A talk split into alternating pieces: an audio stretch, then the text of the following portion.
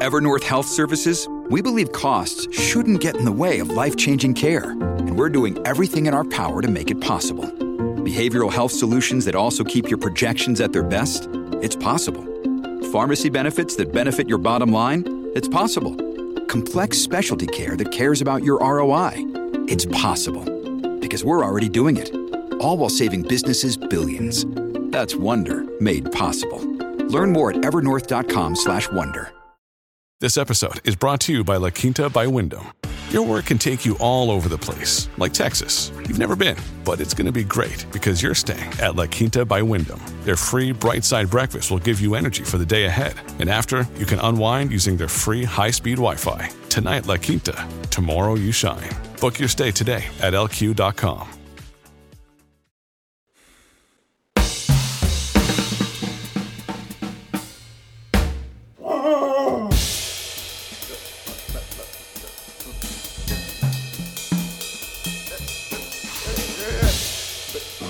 gentlemen, uh, Can I please have your attention? Can you dig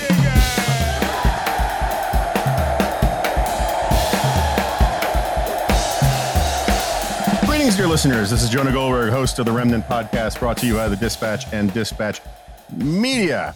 Uh, excited about this is this is this is sort of like Schrodinger's guest. Um, it's it's an interpositional problem.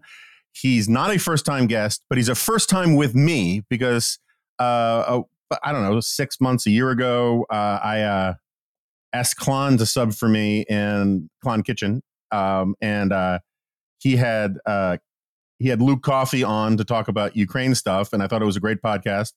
And I had to give it a respectable period of time before I had him back on to talk to me. So I think that time has passed. Um, there's lots of stuff going on with Ukraine. Uh, Luke Coffey is a senior fellow at the Hudson Institute. He's long, long specialized on transatlantic. I think the technical term in the in the literature is stuff, and also various uh, issues around NATO and Eurasia and security. And um, and Luke, welcome to the Remnant. Welcome back to the Remnant. Yeah, thanks. Thanks, Jonah. It's great to be back. It's great to be here with you one on one for the first time. I had a great time with Klon, and I look forward to our, our discussion today together. So, um, big picture, you and I are in violent agreement about the importance of Ukraine, helping Ukraine, resisting Russia. When I've heard you talk about this stuff, both on here and also on the London Telegraph's podcast, which I'm a big booster of, you, I think, rightly for public pub- diplomacy sake, I don't know what the right word for it would be, um, emphasize the, the the national security interest of the United States in all of this. Um, where I'm I'm still a bit more of a moralist, and I just think countries that have a policy of abducting children and raping people who and trying to crush democrat nations trying to build up a democracy need to be resisted. Um, but I don't discount or disregard or disagree with uh, any of the national security arguments either.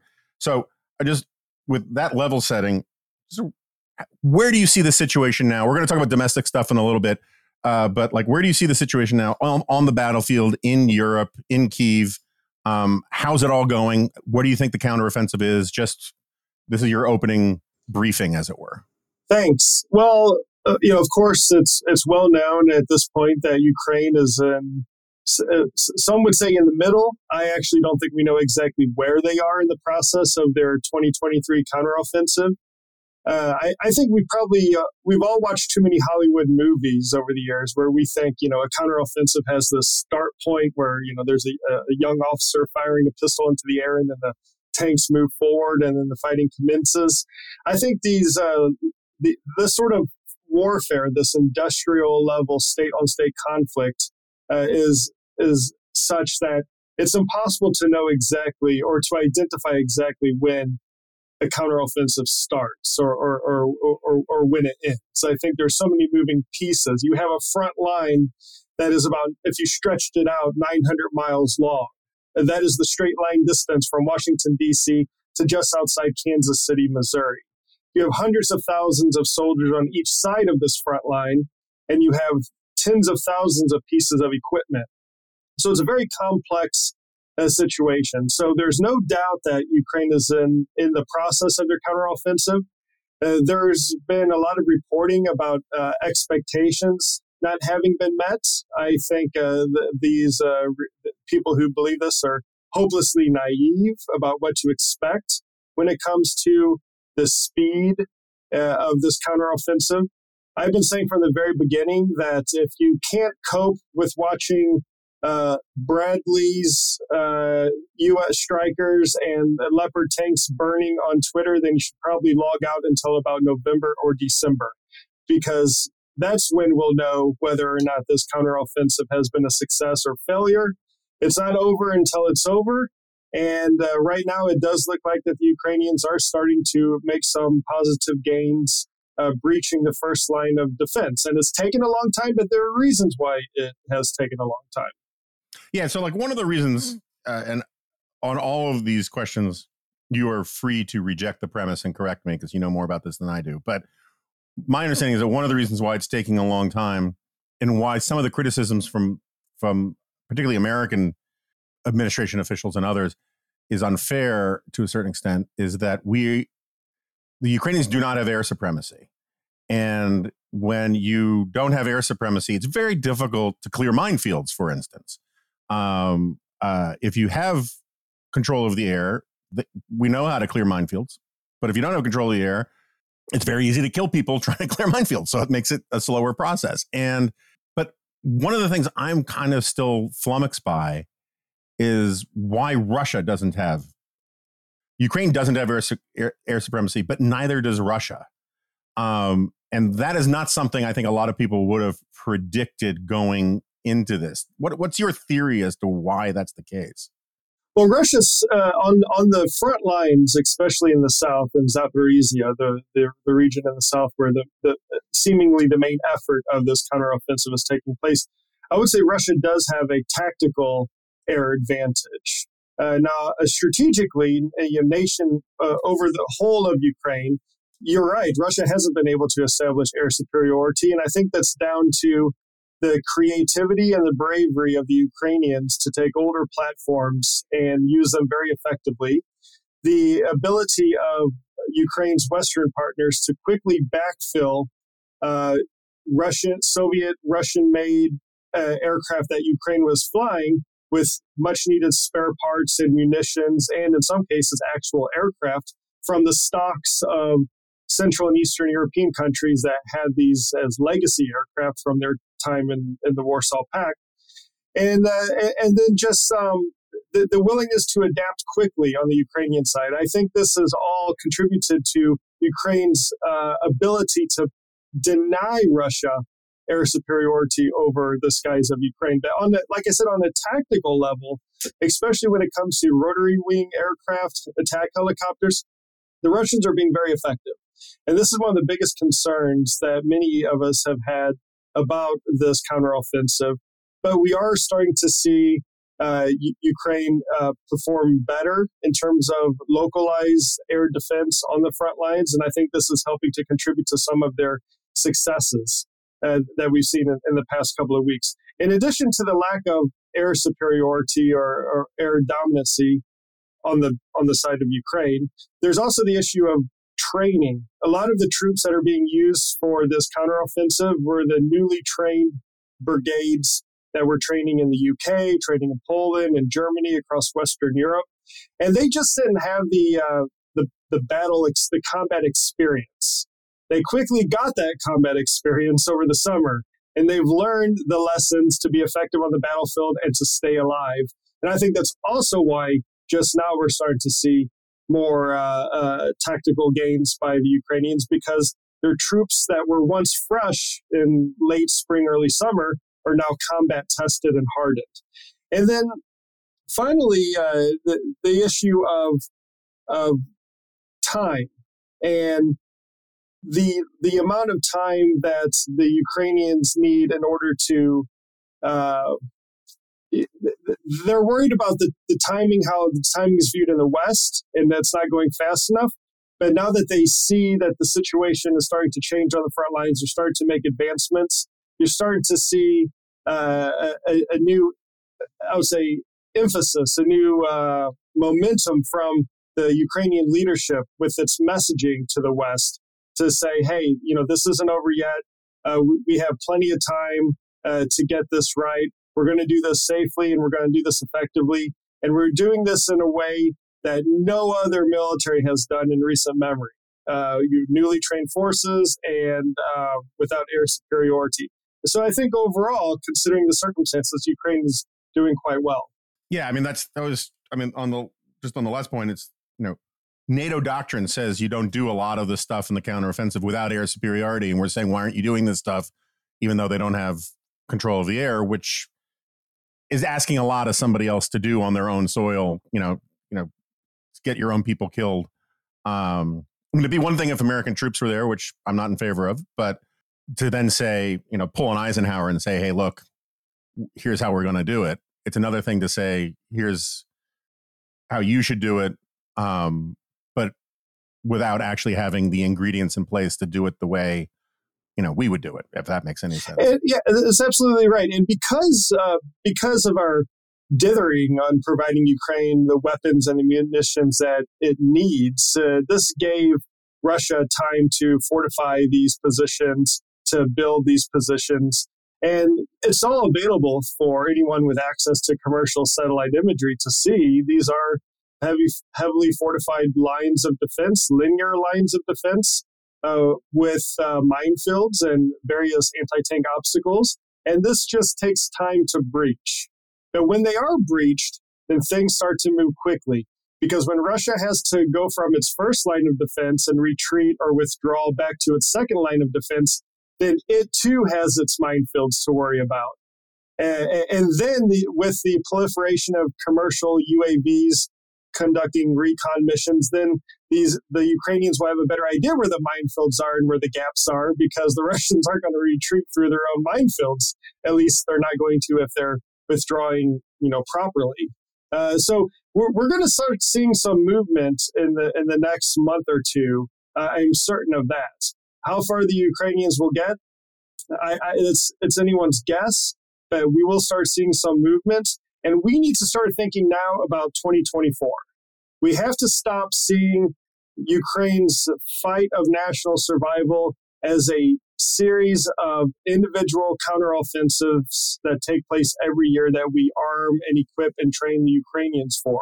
And instead, we need to see this as one long, continuous campaign that's going to have ups and downs, uh, victories and defeats, uh, but it's going to be for the long haul, and we need to be prepared for this. So, what's your sense? I mean, again, I want to get we're kind of putting the cart before the horse on some of this, but um, what is your sense about you know, if you talk to actual Ukrainians, you hear, which I'm assuming you do more than I do, actual Ukrainians are perfectly comfortable complaining about Zelensky. You know, he is not, I mean, the, Zelensky's biggest fans in the West want to talk him about as this Churchillian, Lincolnian figure and how, you know, and which I have no problem with in general, right? Because I, mean, I do think he has been a heroic, you know, essential figure in this all in this whole thing. But the Ukrainians get pissed off about, you know, normal human things about the government, and they, they say so. What is your sense about his actual political popularity, uh, the stability of, of of his government in Ukraine going forward? You know, if there were elections held today, how would he do? That kind of thing. Well, it's difficult to say because of the you know the situation in almost 20% of Ukraine is one that is under foreign occupation. But let's not forget that President Zelensky and his party won with landslides when they were last uh, during the last elections. Uh, there is a debate going on now on whether or not uh, the Ukrainians should hold uh, presidential and parliamentary elections uh, in the near future as they were originally scheduled. This would be this has to be a matter for the Ukrainians and the Ukrainians alone to decide if they want to if they want to do this. Um, from anecdotally, what I hear speaking to Ukrainians, even those from opposition parties, is that uh, President Zelensky is respected as a wartime leader. Um, but uh, as you mentioned, Jonah, you always have you know bread and butter issues that drive domestic politics, and uh, that's no different in uh, for Ukraine right now, even with war going on. So it's difficult to you know speculate what would happen if you had elections. But I think uh, I think overall, people understand uh, the important role that President Zelensky is playing, and he hasn't been hyper uh, partisan in any of his you know uh, actions or you know throughout the course of this war. He's been pretty inclusive, uh, I would say. Um, now, of course, we in the West, we view, as you mentioned, Zelensky as this Churchill-like figure. Unless you're Tucker Carlson and then you think he's a Weasley criminal something or other, right? I mean, yeah, of course, you know, there's a caricature. The there's a cartoonishness going the other way too, right? There is, uh, there is, which is um, when you look at the situation, it's absolutely uh, farcical. Uh, that you know, all, all these conspiracies that you know Zelensky's wife is buying five million dollar villas in the south of France, and you know all this stuff. All this stuff is just perpetuated by people like Tucker Carlson who actually know better, but uh, you know have have made a, a, a, a very um, uh, very good career out of being the uh, conspiratorial contrarian in all of this. Um, but you know, my concern is that if if Zelensky is somehow, uh, God forbid, killed, uh, so many in the West have you see him as the image of Ukraine, like the public face of Ukraine, the indispensable man, as they yeah, say about Washington. and I think yeah. that's dangerous in the long term. I think the Ukrainians, as a society, as a nation, have shown this this this uh, incredible amount of pluck and willingness to to fight. In some cases, not only defending their country or their cities or their towns, but I've heard of you know I've spoken to people in Ukraine where they you know were defending their their homes or, or their families against the, the Russian uh, invaders. And I think this is now ingrained in Ukrainian society that, um, from a Ukrainian's point of view, uh, if there was a change of leadership at the top and it was a strong leader like President Zelensky, it wouldn't change much in terms of the national uh, willingness to defend itself. But I just worry how that might impact Western calculus and Western policy making uh, in you know London and Berlin and in DC.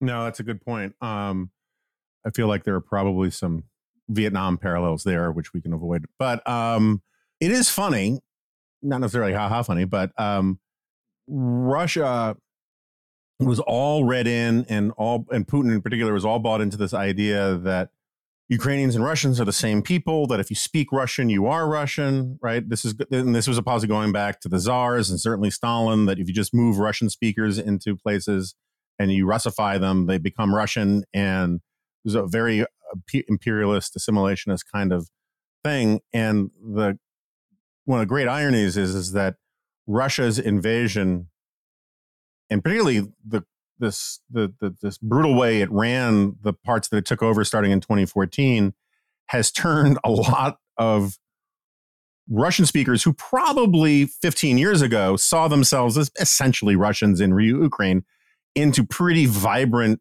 Russian, I mean, uh, Ukrainian nationalists. Like the the sometimes you, to get the pearl of nationhood, you need to irritate the oyster with an invasion, right? And he's like Napoleon did that to a lot of places, and and so Putin's invasion on the premise that Ukraine wasn't a real nation turned it into a real nation more than almost anything else could. I mean, there there are all sorts of um, paradoxes uh, when it when you consider what Russia hoped to achieve uh, with its invasion of Ukraine, uh, large scale invasion of Ukraine last year, and then what it's received. Uh, you pointed out this this this national identity in in Ukraine that just didn't exist before at this level. Um, you, you've seen, you know, Finland and soon Sweden joining NATO, something that was, uh, you know, many thought would be unheard of uh, until uh, Russia's large scale invasion of Ukraine took place. And you, you, you would go to before before February of 2022, you would go to places like Odessa, uh, and you would you know you, you, would speak to people, and I wouldn't say I wouldn't describe them as pro Russia, but they were certainly you know, more sympathetic to the Russian view of the world or the, the Russian way of thinking. And this is completely gone now.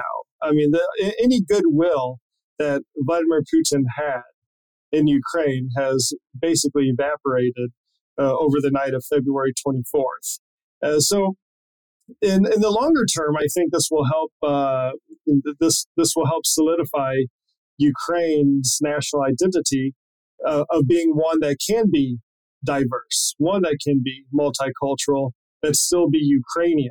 And I think that is a great thing for Ukraine society.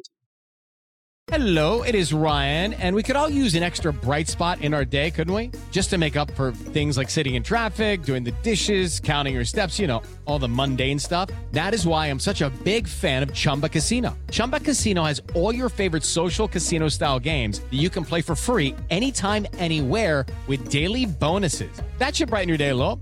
Actually, a lot. So sign up now at chumbacasino.com. That's ChumbaCasino.com. No purchase necessary. VGW. Void were prohibited by law. See terms and conditions. 18 plus. Judy was boring. Hello. Then Judy discovered ChumbaCasino.com. It's my little escape. Now Judy's the life of the party. Oh, baby, mama's bringing home the bacon. Whoa, take it easy, Judy. The Chumba life is for everybody. So go to ChumbaCasino.com and play over 100 casino-style games. Join today and play for free for your chance to redeem some serious prizes. ChumbaCasino.com. No purchase necessary. Void were prohibited by law. 18 plus terms and conditions apply. See website for details. So um, I've never gotten a really great answer on maybe because there is no great answer. So in the Donbass, Kherson, those kinds of areas, it turned a lot of people who were Uh, just sort of ambidextrously Ukrainian and Russian into Ukrainians. What about Crimea? Like, let's say, for the sake of argument, that Ukraine could effectively, in this counteroffensive, cut off the land bridge, take back Crimea in a meaningful way. What is the sense in Kiev or in your own mind or both about whether or not the actual Crimean in the street wants that? I mean, I, I think the, the the annexation of Crimea wasn't a real referendum, all that kind of stuff, right? But it also didn't spark mass resistance to it either, right? So, do the Crimeans want to be Russians? Do the Crimeans want to be Ukrainians? Do would if if you could put it up for a vote tomorrow? Do you think Crimeans would say, "Hey, let's rejoin Ukraine"? Well, it would be impossible to put it up to a, a fair vote tomorrow because so many people have been displaced since uh, 2014. Tens of thousands, if not hundreds of thousands, uh, have fled uh, Crimea to the, the rest of Ukraine. Uh, in particular, the indigenous population, the Crimean Tatars, which have a long history of persecution under Russian rule dating back to Catherine the Great. Uh, they, uh, uh, for all intents and purposes, have been you know, dispersed from Crimea, or at least the ones that have remained are you know, persecuted on a daily basis for their their their language, their their religion, and uh, their cultural identity. I think when it comes to the Crimea, we have to look at um, international norms, uh, international law, and facts. Um, you know, U- Ukraine held a referendum in 1991 on whether or not it wanted to uh, become independent or remain a part of the newly established Russian Federation in the in the aftermath of the collapse of the Soviet Union. And a majority of Ukrainians in every region of Ukraine, including Crimea, voted to become independent, be, vote to become an independent country uh, that we now have uh, of now that we call Ukraine. In fact, um, Russia was one of the first countries w- within 24 hours. I think it was the second country after Canada to recognize the outcome of this referendum and recognize Ukraine's independence. Meanwhile, it took it took the U.S. government at the time three weeks before it recognized Ukraine's independence. And you know, actually, that, that same month, December of 1991, uh, the, the U.S. State Department was flying the Soviet flag in its, you know, if you walk into the State Department, there's this gallery of flags. It was flying the Soviet flag uh, for four days longer than the Soviet flag was flying above the Kremlin and the, uh, the, the, the former Soviet embassy here in Washington, D.C. And so the U.S. was very slow to recognize this, but Russia recognized Ukraine's independence right away, uh, including uh, uh Ukrainian uh, control over Crimea. And in simple terms, Crimea is Ukraine. I mean, in the same way that uh, Alaska was once part of Russia, but is now part of the United States, uh, it's this it's the same uh, same concept. Uh, Crimea is Ukrainian territory, and unless we want to open Pandora's box by accepting the the change of national borders by the use of military force in the 21st century, then we should constantly be pressuring Russia to relinquish control over Crimea and return it back to Ukraine. Now, in 2014, uh, when the so called Little Green Men kind of popped up, uh, it was a, an invasion from within. Uh, with, with, Russian troops already in Crimea and unmarked, uh, uh, out of uniform uh, Russian special forces acting like local dissidents rising up, and then Russia annexing Crimea. The situation, um, you know, with Ukraine in general was a lot different. And if you fast forward to today, you have a Ukraine that has this new national identity. You have this Ukraine that is going to that is a candidate to join the European Union. Uh, we have a Ukraine that is on the path to NATO membership. And you have a Ukraine that's firmly integrated into the Euro Atlantic community. I think all those things are very appealing for those ethnic Russians living in Crimea who want a better future for themselves, for their kids, for their families. Their future is going to be better in the Euro Atlantic community. An example I give is with Narva. Narva is a, a city in Estonia along the Estonian Russian border. It's ethnically uh, Russian, vast majority, like over 90%, perhaps 95% ethnically Russian. Um, in 2014, it was common to read articles in Western media about Narva is next, right? You know, that was the next hot spot where Russia's going to try to, uh, you know, encourage rebellion and, and break away from from another country where Russian speakers are. And I traveled to Narva then because I wanted to learn for myself if Narva was next. And all the uh, ethnic Russians I spoke to said, Why would we leave Estonia? yeah, we have brothers and sisters and parents and relatives in Russia. Yeah, we might even be a little sympathetic to what Russia's doing.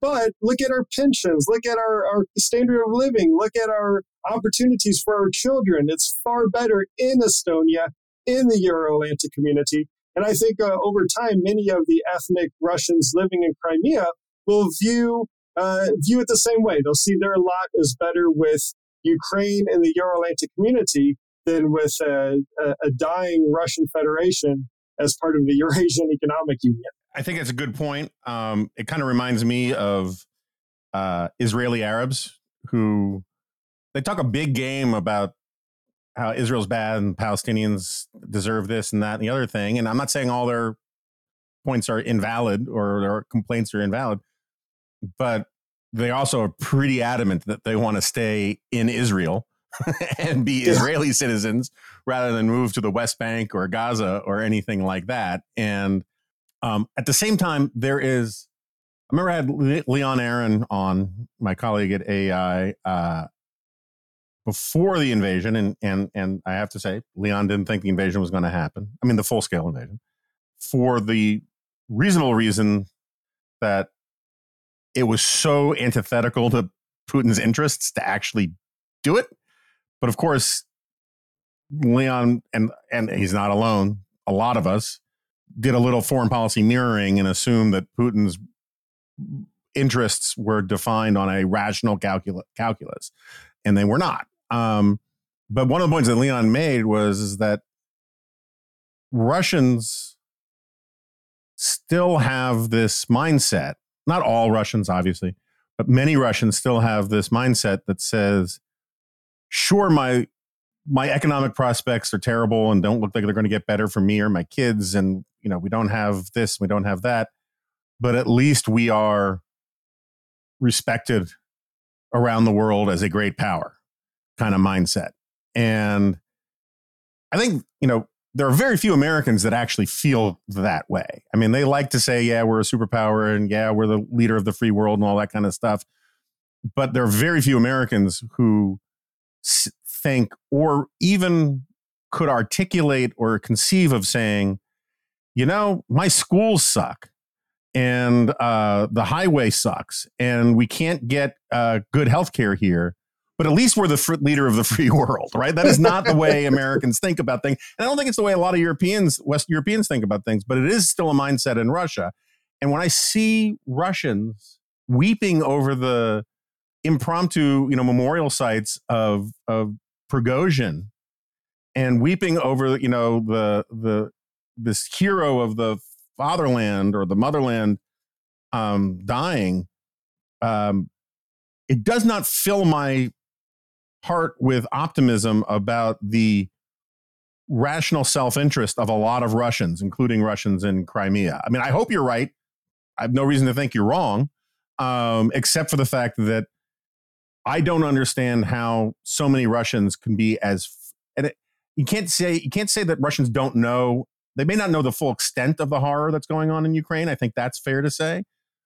But when you hear these nightly broadcasts where they're talking about burning children in churches and and genocide and that kind of stuff, and there's enough stuff that gets through through VPNs and whatnot that a lot of Russians know what's happening, and they're they may not be okay with it in their hearts, but I think a lot are, and and at the very least they're stoic about it. And so I worry about trying to anticipate the rational human self interest of Russians um, in a way I would be perfectly happy to do about English people or Canadians or Mexicans and you know that kind of thing. Am I just off base on that? No, I think part of the issue is that um, the, the the hardships, the loss of life, the uh, conscription that has taken place has not really touched on many of the elites or the commentators or even the middle classes of St. Petersburg and Moscow, but has instead focused on the periphery of the Russian Federation, ethnic minority groups, um, often ethnically Turkic and Muslim, um, or from you know the far reaches of Siberia. So you, you don't have you, you won't have a, this concentration of uh, discontent uh, focused on the capital or the major urban areas um, because of this. And I think that might be one of the reasons why there's this, at least this perception that the Russians are willing to tolerate much more than what we were uh, expecting. I think this also played a role in uh, how we miscalculated the impact of economic sanctions. Uh, are are are the economic sanctions having an impact? Absolutely, they are. This is undeniable but they're not the silver bullet that many people had hoped. Uh, and, the, and the Russian people uh, are quite, you know, willing to uh, forego um, the actual. Like today, I saw that with Domino's Pizza being, you know, out of Russia, they've created this new knockoff brand of Domino. It looks like Domino, but it's called something else. And, you know, the Russians will quite happily eat that pizza uh, rather than Domino's Pizza. They, I mean, I don't think it really factors into their their their thinking very much. I think when it comes to Russia's tolerance for um, suffering, uh, this is going to be really led by Vladimir Putin. Uh, you know, he will, um, I think he will go along a, for a long way uh, down this road of destruction and suffering. And uh, before he, I don't think he would ever alter his course of action mm-hmm. right now. I think he understands that this is about regime preservation for him. This is about ultimately his survival. And this is the interesting thing about Russia's large scale invasion of Ukraine um, last year. Leading up to February 23rd of 2022, I believe that everything Vladimir Putin did was about regime preservation, re- regime survival, uh, maintaining his power and influence. Then on February 24th, 2022, like many, I was trying to rationalize how Russians might view this, how Vladimir Putin might view this decision. I think he saw um, weakness in the West. I think he saw, um, you know, he, he calculated what he's been able to do in the past, what Russia's been able to do in the past and get away with, whether it was the invasion of Georgia in 2008, the annexation of Crimea in 2014, um, the, everything that's been done in Syria to prop up Bashar al Assad and uh, facilitate his his uh, killing machine there. And he thought, you know what, I could probably get away with this quickly. We'll move in fast. It'll all be over before anyone knows it. And then a few months down the line, um, you know, the world would have moved on. I think he completely miscalculated there. And I think part of that is because of President Zelensky himself staying in Kiev and Zelensky's willingness to to not flee and to fight. Um, so from February 24th on, I think Putin was thinking about legacy. I think he was acutely aware of his role in Russia's modern history as being the first strong leader since the collapse of the Soviet Union and his role in restoring uh, Russian greatness. And he, he really like threw the dice on his large scale invasion of Ukraine. And now he's, uh, you know, paying the consequences for this. Now, 18 months on, uh, I think he's back to regime preservation and re- regime survival. Um, uh, you know, I don't, I, I don't think that uh, he honestly believes that uh, the outcome of this war is going to be um, a, a, stronger and greater Russia that has more territory and all of Ukraine as he originally planned. Yeah. So um, before we pivot to the domestic scene a little bit, but um, how do you read the current? I, I was having a mild disagreement with with my colleague Steve Hayes here, um, where he thought Putin came out of this Prigozhin assassination, and we're just going to stipulate that Putin had him killed. I don't really think you know. People talk about how it's a mystery. It's not a mystery. Um, no, no. Um, but um, it's like you know when you see a turtle on a fence post, you know you know someone put it there. Um, but yeah. um, but you know, Steve's position was he thought Putin came out of this stronger. I see. I mean, killing Prigozhin makes Putin seem stronger. He found it necessary to do it. But I, if you look over the time scale since February 24th, it seems to me that Putin's weaker. Like he may be more hunkered down, which is what you have to do when you're in a survival crouch, right? And you're lashing out and taking generals out. But it seems to me it's difficult to look at the Russian regime now and say it's much more unified, it's much stronger than it was. It's it's in survival mode, which is a different thing than stronger, right? I mean, like how do you? Yeah. I know you're not a Kremlinologist, but I mean, how do you see Putin's tenure these days? No, I I agree with you that um, they're in survival mode. As I said, he's in regime preservation mode. I wouldn't say he's stronger. I think he had no choice but to have Prigozhin killed. I mean, think about what, you know, for, for weeks, Prigozhin was taunting the Kremlin on social media in a very public way. And then one day he wakes up and takes over the headquarters of the Southern Military District and then uh, marches on Moscow and on the way uh, shoots down several Russian aircraft, killing, you know, several Russian pilots uh, in the process. Of course, there had to be some sort of consequence for this. Otherwise, it, would have um, really opened the door for more um, uh, opportunities to uh, undermine Putin's rule. Uh, you know, imagine you know some rogue element in these inside the United States capturing CENTCOM in Tampa, and then starting to drive up 95, although traffic would probably be more of a problem. But, you know, driving up 95 and getting just a few hundred miles outside Washington, D.C., I mean, it's, it's crazy to think. But this is, and oh, and by the way, along the way, shooting down several U.S. helicopters and jets. Um, th- this is exactly what happened in, in Russia. So Prigozhin's days were numbered. I, I'm shocked how how naive he was to to fly back and and do what he was doing.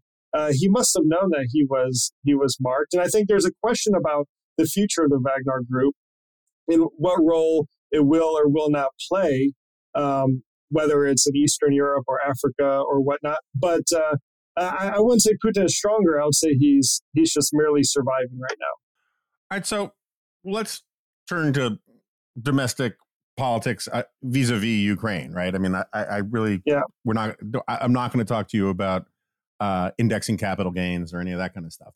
But um, good. um, first of all, I, I, would be remiss if I didn't actually ask you to make this case. So uh, let's cheat and front load what would probably be your response to many of these people saying Ukraine's not our interest. Make your elevator pitch about why supporting Ukraine is an American self interest? Yeah, well, uh, first, I understand um, in, in, the opening segment of the of this uh, podcast, you talked about how Im- important the the moral argument is, and the the the, the value based reasons and the normative reasons. But sadly, Jonah, we're in this situation, this funny situation today in America where these reasons no longer resonate as, as strongly as they used to. And I think that's a whole different question we should have about uh, our national identity and, and, and America's role in the world. But nevertheless, we are where we are. So if I had, you know, if I was giving an elevator pitch based solely on U.S. national interests, you know, the first point I would make is that North America and Europe account for about 44% of global GDP.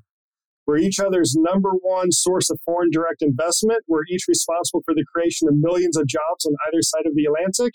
And we're each other's number one export partner. Uh, um, 45 out of 50 American states export more to Europe than they do to China.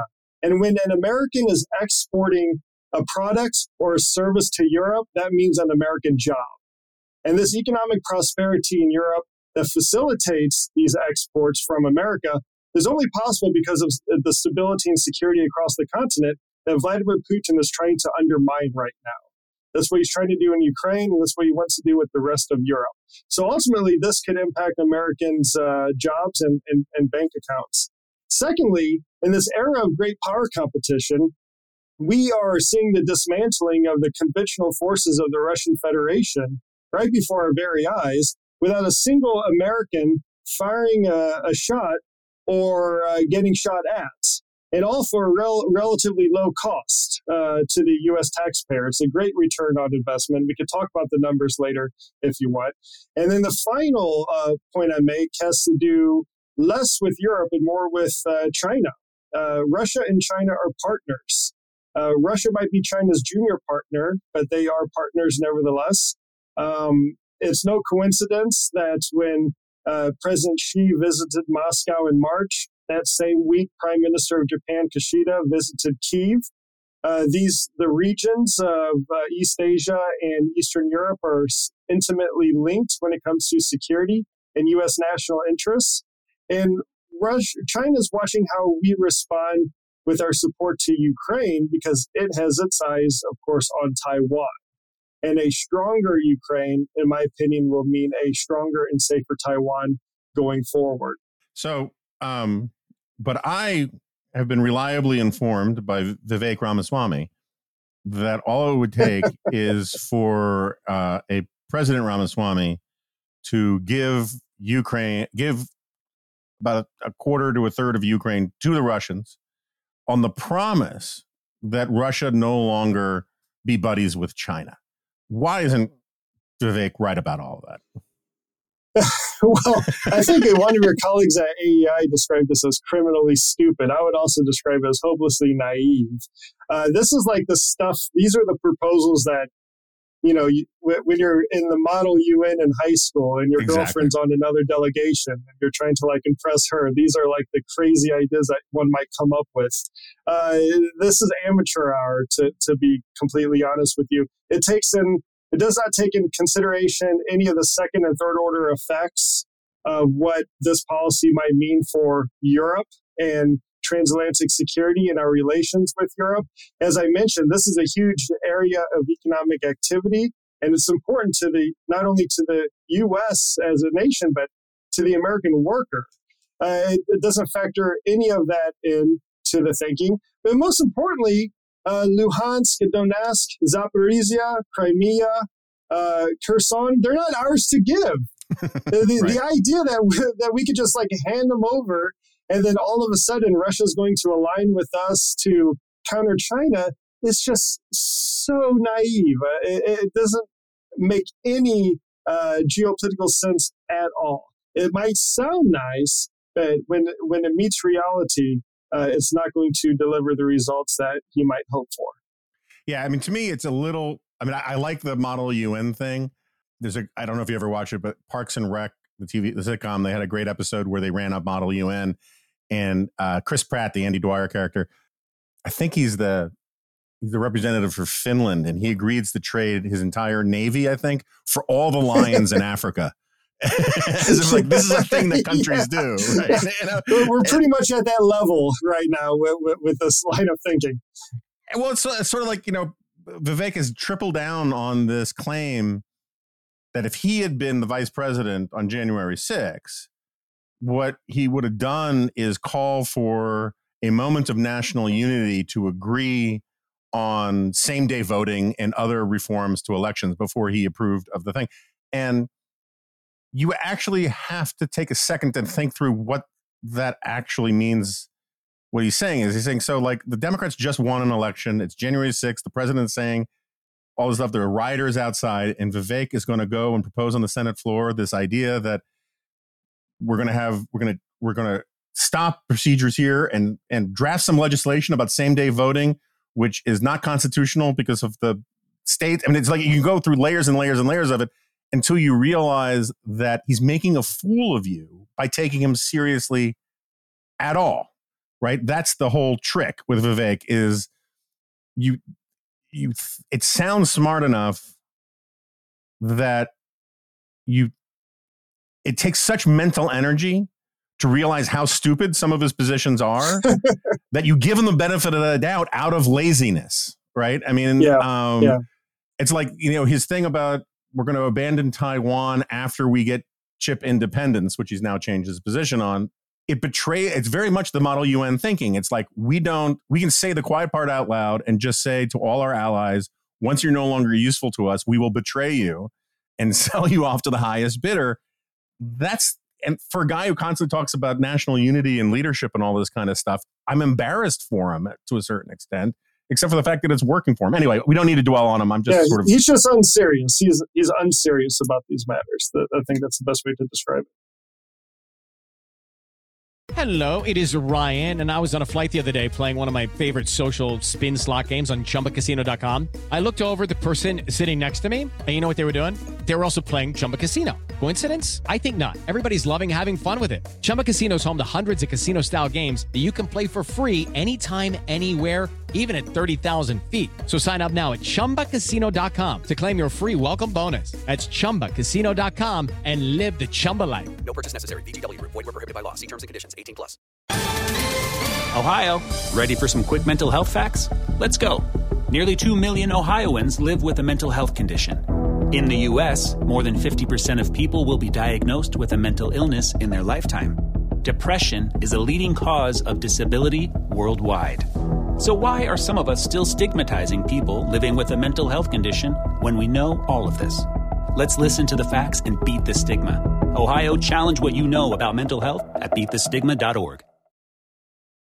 but let's go through some of the other um, superficially what, what de Tocqueville somewhere writes about how certain ideas certain ideas are clear but false ideas like they seem like really obvious and then turns out when you think about it they're not what about this blank check thing um, where, where do you like wh- what what's wrong with saying we're giving ukraine a blank check which is mccarthy's go to kevin mccarthy's go-to line to sound like he's caving into the anti-Ukraine aid people.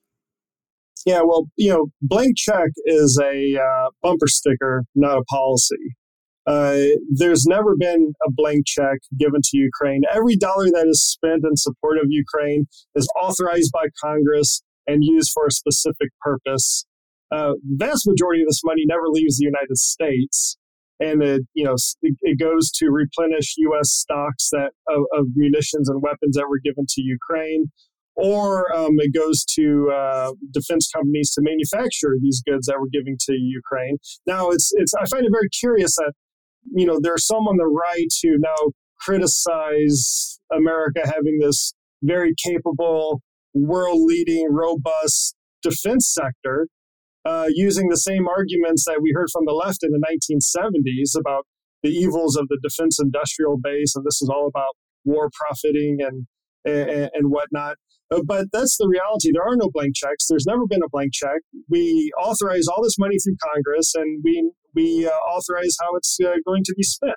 It's also a very weird argument coming from the sector of American politics that has this newfound love affair with industrial policy. And so like I I like I I- I don't like industrial policy. I make exceptions for national defense. But I one of the reasons I don't like making exceptions for national defense is then that makes everybody make everything a national defense issue. So, like, ethanol subsidies are part of national defense. No, they're not, right? Eh, but like making missiles and helicopters and stuff, that's national defense. And and I think there are credible arguments about making it at home or at least in reliable allies nearby for supply chain reasons that mean that you don't necessarily go straight market principle on, right? I, I think that's fair. What is weird to me is how the people who think that's absolutely true about making uh, cars and bicycles um, think it's an outrageous war profiteering thing to do it for American, you know, military armaments and preparedness. It's just a very weird sort of disc, you know, cognitive dissonance on this thing. Yes, I, I completely agree, and it's it's quite the um, you know intellectual journey to to go from one to the other. So, so the, it's not an eight hundred pound gorilla, but it's it's it's a good sized gorilla. Um, in the room here is you. Um, were for a good period of time a defense policy Ukraine guy at Heritage, uh, the Heritage Foundation. Um, a think tank in Washington um, that, as I always say, still has good people there, though there a lot of them have been fleeing over the recent years or months. And one of the reasons I I, I don't want to misspeak here, but one of the reasons you left was because you disagreed with Heritage about its Ukraine stance. The head of the defense policy shop recently quit for the same reasons in the wake of this really egregious ad campaign um, about how we're taking money from Hawaiian fire victims and sending it to Ukraine. Can I get? I, I don't want to dwell on it. I know you've got friends there, and it's not a fun thing to talk about for you necessarily. But like, what the hell's going on over there? What is your theory of the case? Um, and and what is the best way? Do you think conservatives, Reaganites, which I think I think supporting Ukraine is a Reaganite position, if they're ever to the extent you can use those kinds of labels today. The Reaganite position is to help Ukraine. It's like like straight out of the Reagan doctrine, um, which the Heritage Foundation was once one of the leading architects of intellectually. How what what arguments do you use when you're trying to have a good faith disagreement with people who are spouting the bug out of Ukraine immediately position from the right? Yeah, well, I mean, it was the reason why I left after a decade at the Heritage Foundation. Um, the the uh, position over Ukraine, the uh, unwillingness to support uh, any funding in Congress that could go towards helping Ukraine. As someone who, um, in various roles over the course of two decades, has been focused on transatlantic security, whether that was as a young Army officer based in Italy or as uh, you know a think tank scholar here in Washington, working uh, with the executive in Capitol Hill to make sure good policies are implemented. Uh, I couldn't, in good faith, uh, stay at an organization that wasn't going to um, take these issues uh, seriously and in a nonpartisan way. Uh, the, the stakes are too high, so um, that that is why I left. Uh, when I like to use just the facts when it comes to uh, why Ukraine matters. Uh, you can easily debunk these issues about blank checks. You can debunk these issues about forever wars. I, I hear this all the time that Americans are tired of forever wars. Well, if Americans are tired of Ukraine right now, imagine how Ukrainians feel because we're not we're not we're not fighting there. And you know, and I will say this as an Afghan vet myself. 99.5% of Americans never served in Iraq or Afghanistan, right? So this idea that there's this national fatigue uh, from Iraq and Afghanistan, I just don't believe it because it never touched your average American. I would I remember going after my deployment to Afghanistan back home. I'm from Missouri. I went to a Cardinals game in St. Louis and I was in the stadium with like, you know, 30, 40,000 people. And I felt like for a while I was on another planet. It was like, you know, no one had, no one really cared or thought much about what was happening in Iraq or, or Afghanistan. And, and, you know, that's a whole other issue we can discuss and talk about. And overall, I think that's fine that the American society didn't have to carry this burden and just a small amount did. But let's not pretend that we can't support Ukraine because we're fatigued from Iraq and Afghanistan. It's just nonsense.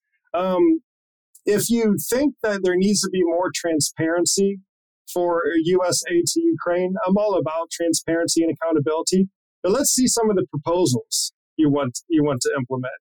You know, it's just talking points. Not enough accountability. Too many blank checks. Americans tired of forever wars.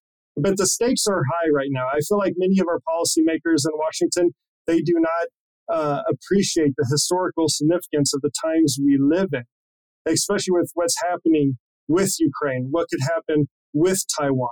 It is a very dangerous world out there, and the U.S. needs to take an America first position, which is ensuring that our interests are met overseas and our allies are taken care of and our adversaries are weakened. That is the America first position, not trying to draw up the, uh, you know, the, bringing up the drawbridge and pretending like, uh, you know, what happens around the world doesn't matter uh, and using, you know, populist talking points to try to make a case. That's not responsible.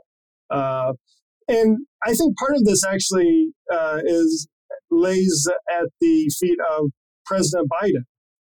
Uh, when it comes to foreign policy issues, most Americans don't have an opinion one way or the other unless they're asked for one.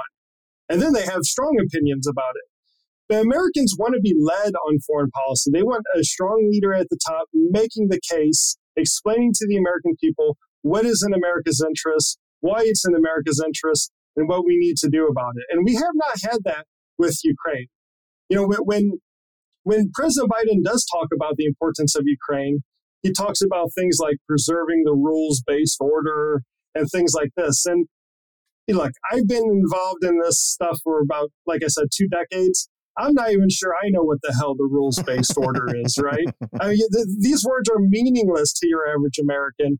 And when you talk about instead of rules based order, you talk about the economic dependency we have with Europe, the threats we get from China and Russia try, trying to undermine U.S. national interests, and the fact that the Ukrainians are willing to fight the Russians to defend their homeland without asking for a single U.S. soldier uh, on the ground, uh, I think you can start making a compelling case. And then when you look at the cost of doing this, which in the big picture, you know, U.S. support to Ukraine uh, uh, amounts to less than two tenths of 1% of America's GDP. And, and for this, we're getting, like I said, the dismantling of the conventional forces of the Russian Federation. So it's great value for money. The problem is President Biden isn't articulating this, and it creates this vacuum that's being filled by some on the left, some on the right who don't want America involved in this war. Yeah, I mean, so there's a lot going on there. I agree with all of it. Um, the so like the forever war thing, I agree with you entirely. It's how do I put this? So the the argument that used to be made on the right was that that American elites are disconnected from people fighting on the ground. Uh, we don't have enough. The average American doesn't have enough skin in the game because when people like Luke Coffey come back to a baseball stadium, maybe there are like six other guys in the stadium who were there, and everyone else is living their lives like it's normal. And um, that's sort of a bad imperial mindset where we have we're sending imperial grunts off in the world to do our fighting for us, where we don't feel like we're making any sacrifices ourselves. That was a perfectly valid argument can be taken too far, but there's there's meat on those bones, right? None of that applies here because we don't actually have boots on the ground in Ukraine. That was the other argument. Like if we had sent troops into Ukraine like we did in Iraq and Afghanistan, people say, "Well, why do we have to send troops? Why can't we just help them fight for themselves?" You know, if if if it's so important, let the Iraqis do the fighting, we'll give them the guns that's exactly what is happening in Ukraine, where the Ukrainians are doing the fighting and we're just giving them some guns. And people say, no, no, no, that's just because you want war. And it's like, it's completely disconnected from the actual facts of the case because people are locked into these scripts at this point. And, and so it, I, I hate on these kinds of issues, assuming bad faith on people because war is a serious thing and, and, and, and all that but it's very difficult for me to find good faith arguments from the right about all of this, where if you're finding so many people who are having to sort of say things that aren't true about Putin, right? Because you can't actually describe what Putin is doing factually and say you're rooting for the guy. So you have to make up stuff about how, you know, Tucker said recently that the reason why our elites don't like Russia is because Russia is a Christian nation, um, which gives me a migraine, right? Um, uh, like we, if you went through the numbers, if Russia were a state, it would be by far the least Christian state in the United States. By far, it would have yeah. by church attendance, regular church, church attendance, any yeah. of that kind of stuff, right? And plus, the definition of what makes you a good Christian right now, according to the Putin regime, is being willing to slaughter people, right? Which is not really on point for a lot of ways Americans define Christianity. The abortion rate, you know, the highest abortion rate in the country is like uh, 23 per thousand in New Jersey. Um, Russia's is well over 50%. Um, it is not a integral social order or any of these kinds of things. It is not a Christian nation in any meaningful sense. It is a it is a dysfunctional pathological state. Meanwhile, Zelensky is not a mobster and he's not a rat like Jew and all these kinds of things that people are sort of hinting at. And so my problem with the Heritage Foundation position, because they're ending, eh, lending intellectual credibility to what I think are basically meritless positions is that it's a sign of a real kind of degradation on the right about thinking that arguments really matter. Because that's the thing that I always thought was the advantage that conservatives had is they were willing to actually make the arguments on the merits, and particularly conservative think tanks were. And that seems to be sort of gone out the window these days on big chunks of the right. Sorry for monologuing, but that's sort of it's a real frustration of mine. Yeah, no, that I, I, I completely agree. And you know, on, on your earlier point about um, you, uh, your average American not having much skin in the game in Iraq and Afghanistan is a, is a valid one. But we also shouldn't forget that you know, rightfully so, we have an all volunteer military. And, and, you know, when we sign up, we know exactly what we're getting into. If you signed up after September 11th, 2001, you knew exactly what you were uh, getting into. Um, and that's a big distinction, I think, from you know places like you know Russia, where there's mass conscription, where people are you know forced to the front lines as cannon fodder, especially if you're from ethnic minority groups uh, or religious minority groups. Um, there's a, a, big distinction there. I uh, again, I think a lot of this goes back down to to, to leadership. Uh, you know, instinctively, Americans support the underdog. Uh, um, for Americans who, and this is even, you know, forget conservative or liberal or progressive or what, you know, whatever. Just, you know, Americans who um, want strong borders, respect national sovereignty, um, and believe in the right of self defense. Uh, that alone is reason enough to support the cause of Ukraine's national defense. Like you, I wouldn't support U.S. boots on the ground. In the earlier days of the large scale invasion, when people were calling for no fly zones, I was against no fly zones because people don't realize that before implementing a no fly zone, you have to first uh, destroy the ground based air defense systems. And many of these were located inside the Russian Federation itself. So this would mean a direct attack on, on Russia. But as long as that the Ukrainians are willing to fight for their national survival and fight for their freedom and independence, the, the U.S. should be more than willing to provide them the, the weapons to do so. And you often hear this argument from some saying that, well, we're prolonging the war. Uh, if we would cut off the weapons, we would bring peace faster. Well, if we cut off the weapons, we'd bring a Russian victory faster. Right. The right. idea that uh, Vladimir Putin is just waiting at the negotiating table for President Zelensky to show up is is very naive, and it's simply not the case. Uh, so if we stop arming Ukraine tomorrow, the Ukrainians will keep fighting. They'll lose more territory, they'll lose it faster, but they will keep fighting because at this point, they know what awaits them. People have seen the images from Bucha, they've seen what Bakhmut looks like, they've seen what happened to cities like Mariupol, and they will keep fighting with or without uh, Western or American weapons our weapons give them a better chance at winning and uh, makes the fight fairer for them, while at the same time uh, advances U.S. national interests, which is one of making sure Europe is stable and secure, and America's adversaries, such as Russia and China, are weakened. I'm glad you brought up, Bud. I know we're running out of time, but I just a couple of questions I didn't get to. One is, so I'm t- when you're talking about how Biden's handling this. I am truly legitimately torn about this because, as a matter of political analysis, on the one hand, I I think Biden should be congratulated for doing the right thing, even if he's been doing the right thing slowly. Right. Um, I think both of us agree that it would have been better to not play this game of saying no five times and then say yes. Just just give them the stuff that they need. Let's do this. Lend lease the hell out of this mofo and and and be done with it. Right. And I think the Biden administration's arguments early on about some of these points were good. Some of their pushback was was valid. I mean, you would know more about it than I would, but there were certain things we just couldn't leap to do without getting NATO allies on board, right? And so holding NATO together and keeping it unified behind sending tanks or whatever. If that's truly the case, okay, I get it. But it does seem like Biden is slow walking a lot of these things in a sort of hurry up and wait kind of way, which annoys me. At the same time, I agree with you entirely that it would be good if Biden could give a speech laying out the argument as you make it for why we should help Ukraine. At the same time, I worry that if Biden made Ukraine more central to his administration and his reelection and all that kind of stuff, it would make it a lot more difficult for Republicans to support it because of the asinine nature of polarization right now.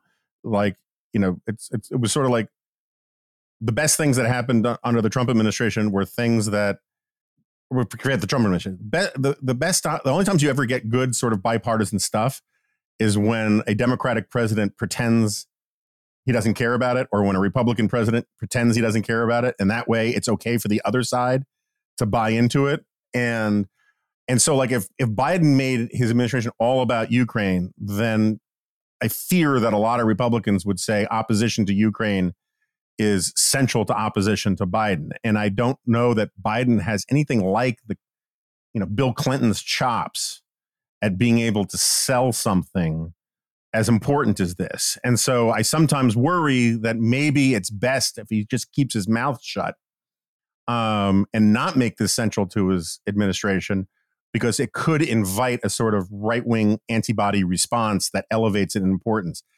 Am I just thinking myself into circles here? No, I, I, Jonah, as we approach the you know full swing of the U.S. presidential election cycle, I, I think this is a risk.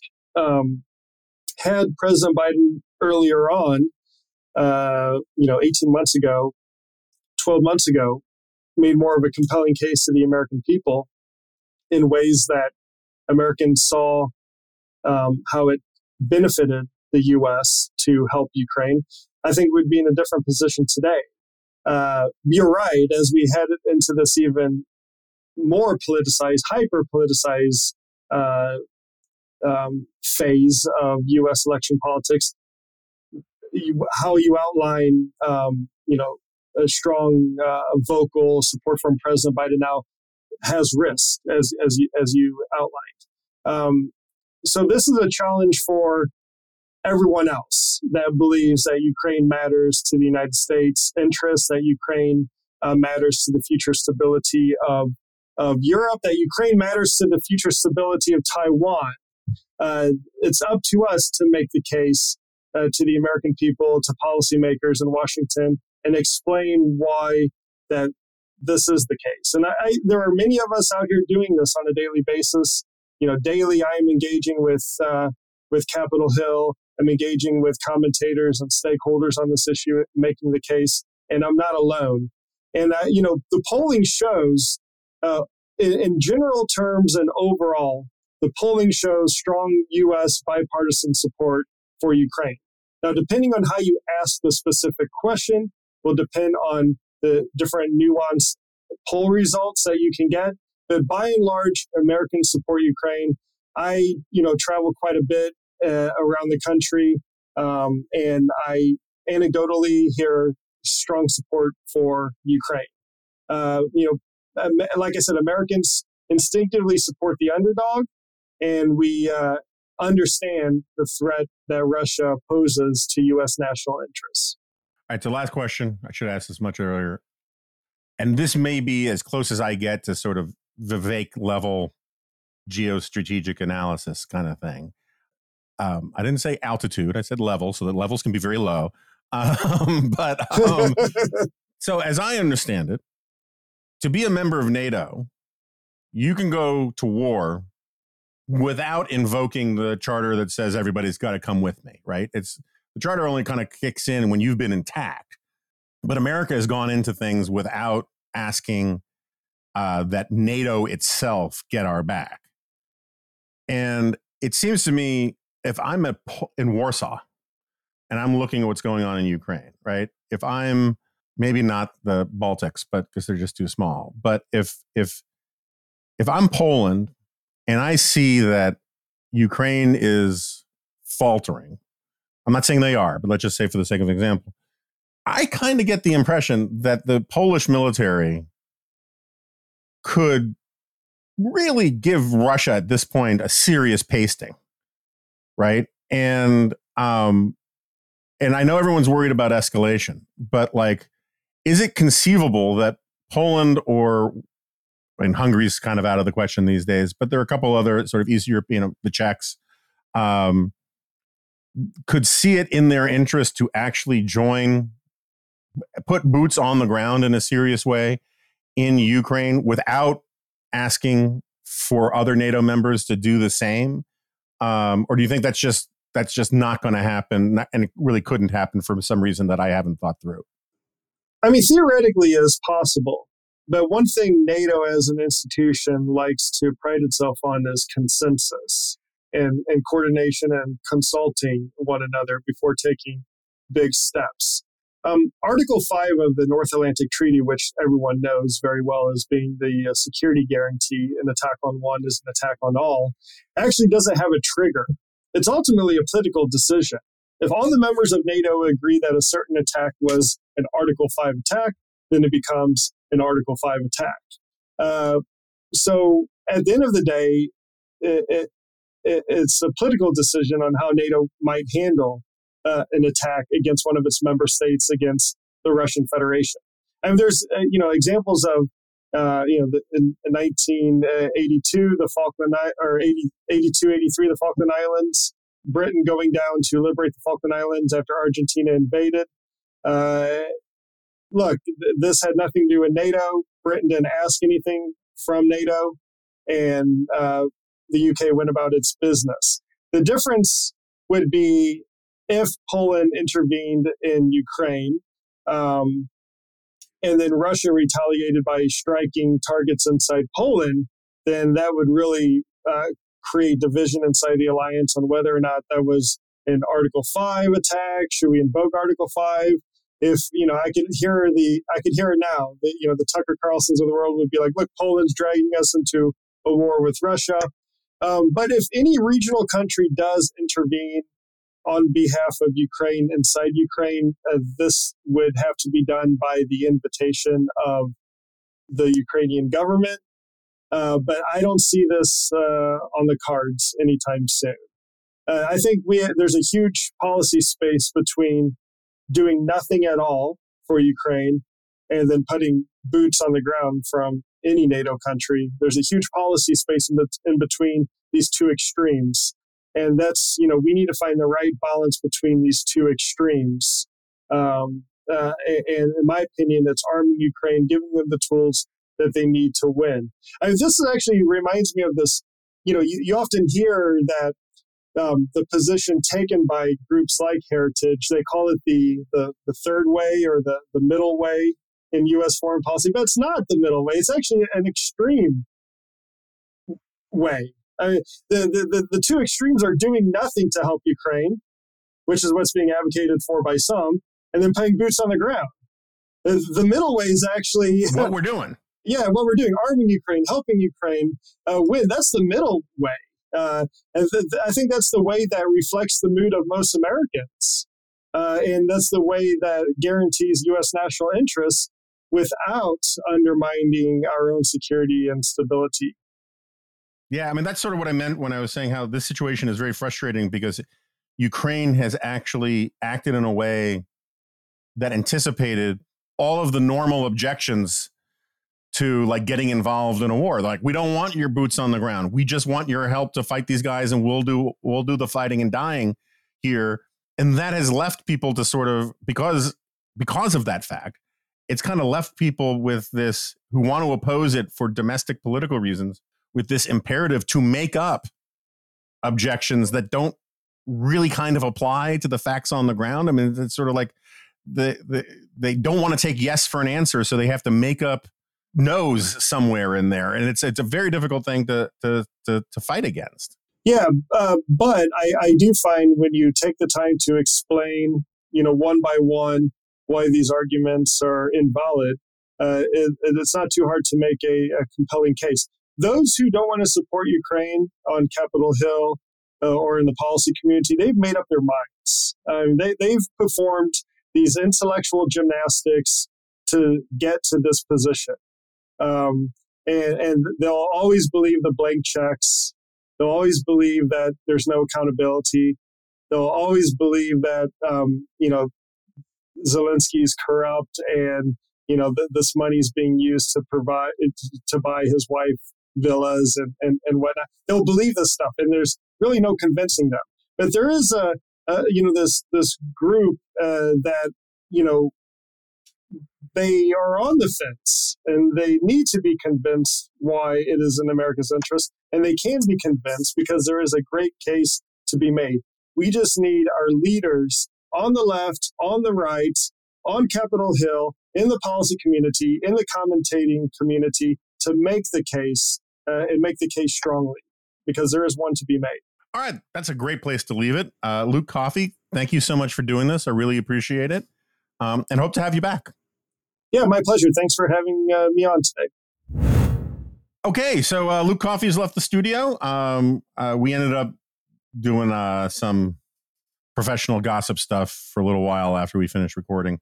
Um, and it's you know it's, it's the way it is with think tank wonks. It's sort of like in the the was it the color of money um, about you know sort of professional uh, pool competitions.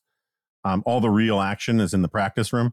Again, I think it's pretty obvious where I come down on all this stuff. I agree with with Luke entirely on the big picture thing, and I I was telling him afterwards. I think there's a real hunger out there among a lot of Americans who want to root for Ukraine to actually hear the arguments, uh, to hear the actual sort of reality based, factual, American interest focused arguments because there's so many people out there spouting nonsense with a lot of passion and conviction that a lot of normals who maybe don't want to like spend all their time arguing about Ukraine, but generally feel that, like it's pretty obvious that Ukraine's the underdog and deserves our support. And it just they want to hear the arguments because they're not being made out there. Um, and so I think Luke is doing a really valuable service. I understand that there was a certain tagline thing at the end of the uh, Jean Twenge uh, podcast uh, that did not appear. Um, I think by the time this podcast appears, it will be restored. That was uh, an editing error that we will um, try to rectify. Of course, as many of you know, I would be perfectly happy for this podcast tradition to come to an end of people saying, no, you won't. This is a podcast. Um, it is something I will never forgive Jack Butler for sticking me with. Um, but I am nothing if not a servant to my listeners. And so it remains. So, uh, with that, uh, thanks for listening, and I will see you next time. No, you won't. This is a podcast.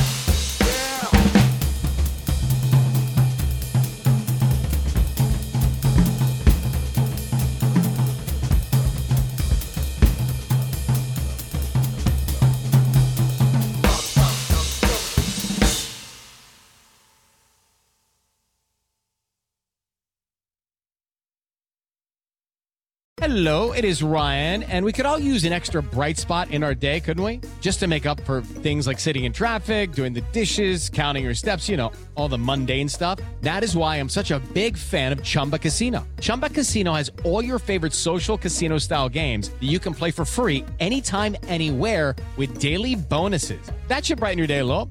Actually, a lot. So sign up now at chumbacasino.com. That's ChumbaCasino.com. No purchase necessary. VGW. Void were prohibited by law. See terms and conditions. 18 plus.